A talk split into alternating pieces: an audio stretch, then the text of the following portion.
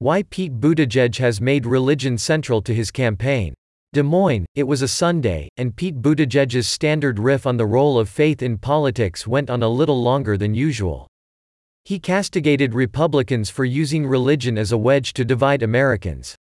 Look at what they do, he said at a campaign stop about 45 minutes outside of Des Moines, calling out Republicans for using faith as a way to tell some people they don't belong.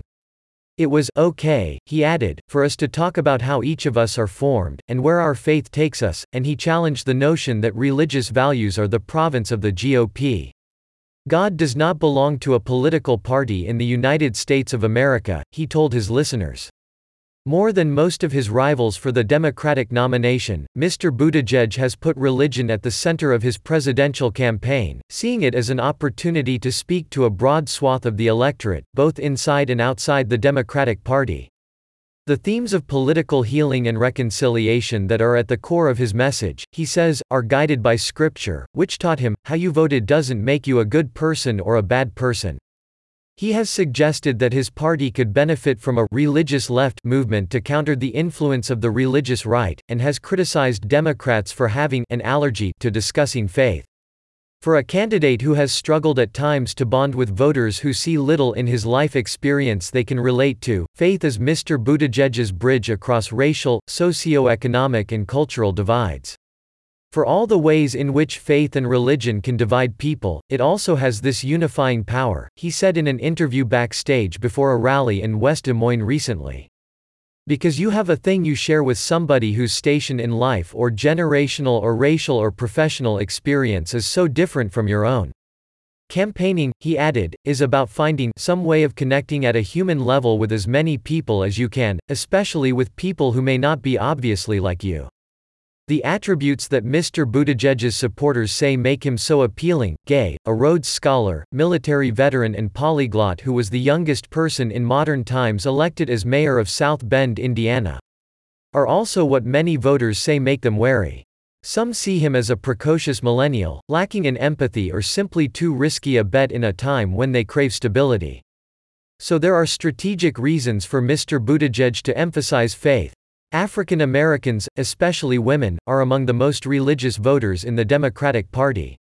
And there are entire suburbs full of educated, affluent, church-going conservatives, the kind Mr. Buttigieg likes to call future former Republicans, who say they would find it difficult to vote for President Trump again.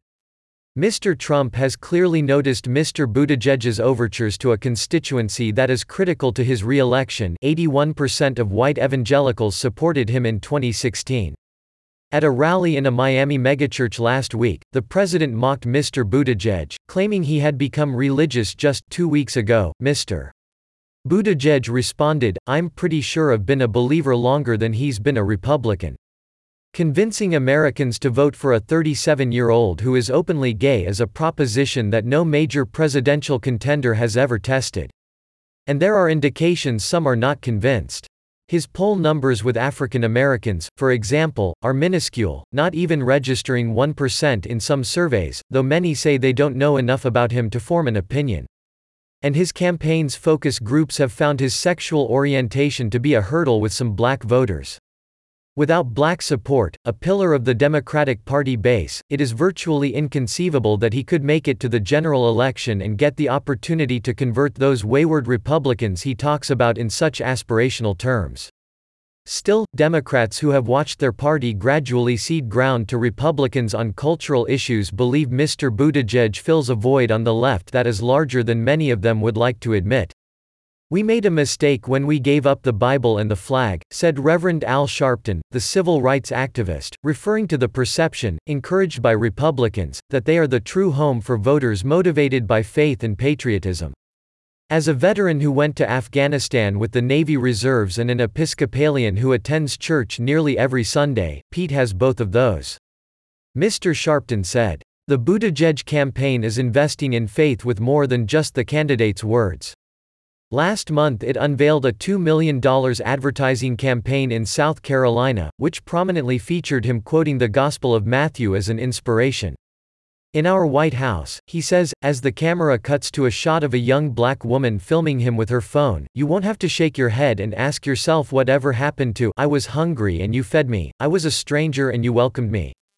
His campaign has hired a director of faith outreach, and Mr. Buttigieg recently hired a director of African American outreach, who visits black churches on his behalf.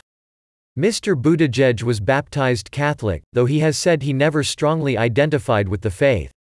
His upbringing was not especially religious, despite attending a Catholic high school and having two parents who taught at the University of Notre Dame.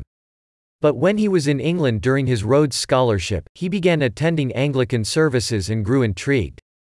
He said in an interview with CNN that this was the period in his life when he first started feeling truly religious because he came to realize that there were forms of truth that I was not going to be accessing through reason alone. Every Sunday when he is not traveling the country campaigning, he attends the Episcopal Cathedral of St. James in South Bend, where he married his husband, Chasten, in 2018.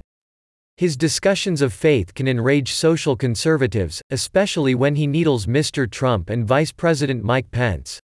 He has called Mr. Pence, an evangelical Christian and opponent of same-sex marriage, the cheerleader of the porn star presidency and challenged the vice president's belief that homosexuality is wrong. Your quarrel, sir, is with my creator, he said in a speech in April. Most recently, he drew conservatives' ire on Christmas Day when he invoked Jesus in a swipe at the administration's policies toward immigrants and the poor. Today I join millions around the world in celebrating the arrival of divinity on earth, who came into this world not in riches but in poverty, not as a citizen but as a refugee, he wrote on Twitter.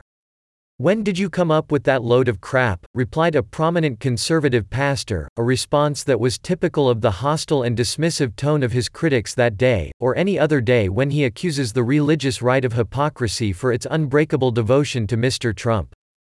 Conservatives have also challenged him for his unambiguous support for abortion rights, asking how someone who scolds them for supposedly ignoring Jesus's teachings about caring for the less fortunate can support terminating a pregnancy. Mr. Buttigieg's response has been to say that the Bible makes a lot of contradictory claims, none of which left him with the clear understanding that abortion is wrong. In less overtly religious way, Mr. Buttigieg also talks frequently about values on the campaign trail. He asks his supporters to commit themselves on his website by signing a code of 10 rules of the road, respect, discipline, joy, among others, that he says center his campaign. For $27, the campaign also sells t-shirts listing all 10.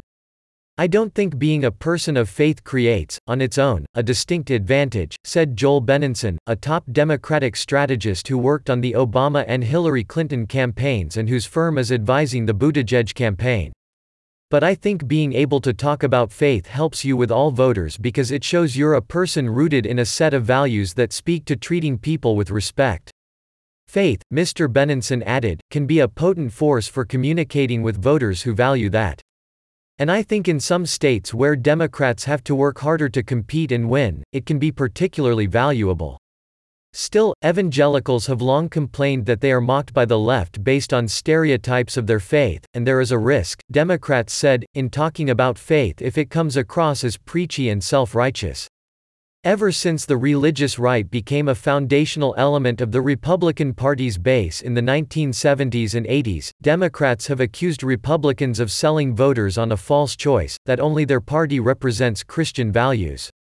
Democrats should not then turn around and lecture Republicans about their beliefs and values in the same way they believe Republicans have lectured them, said Michael Wear, who led President Barack Obama's faith outreach efforts in 2012.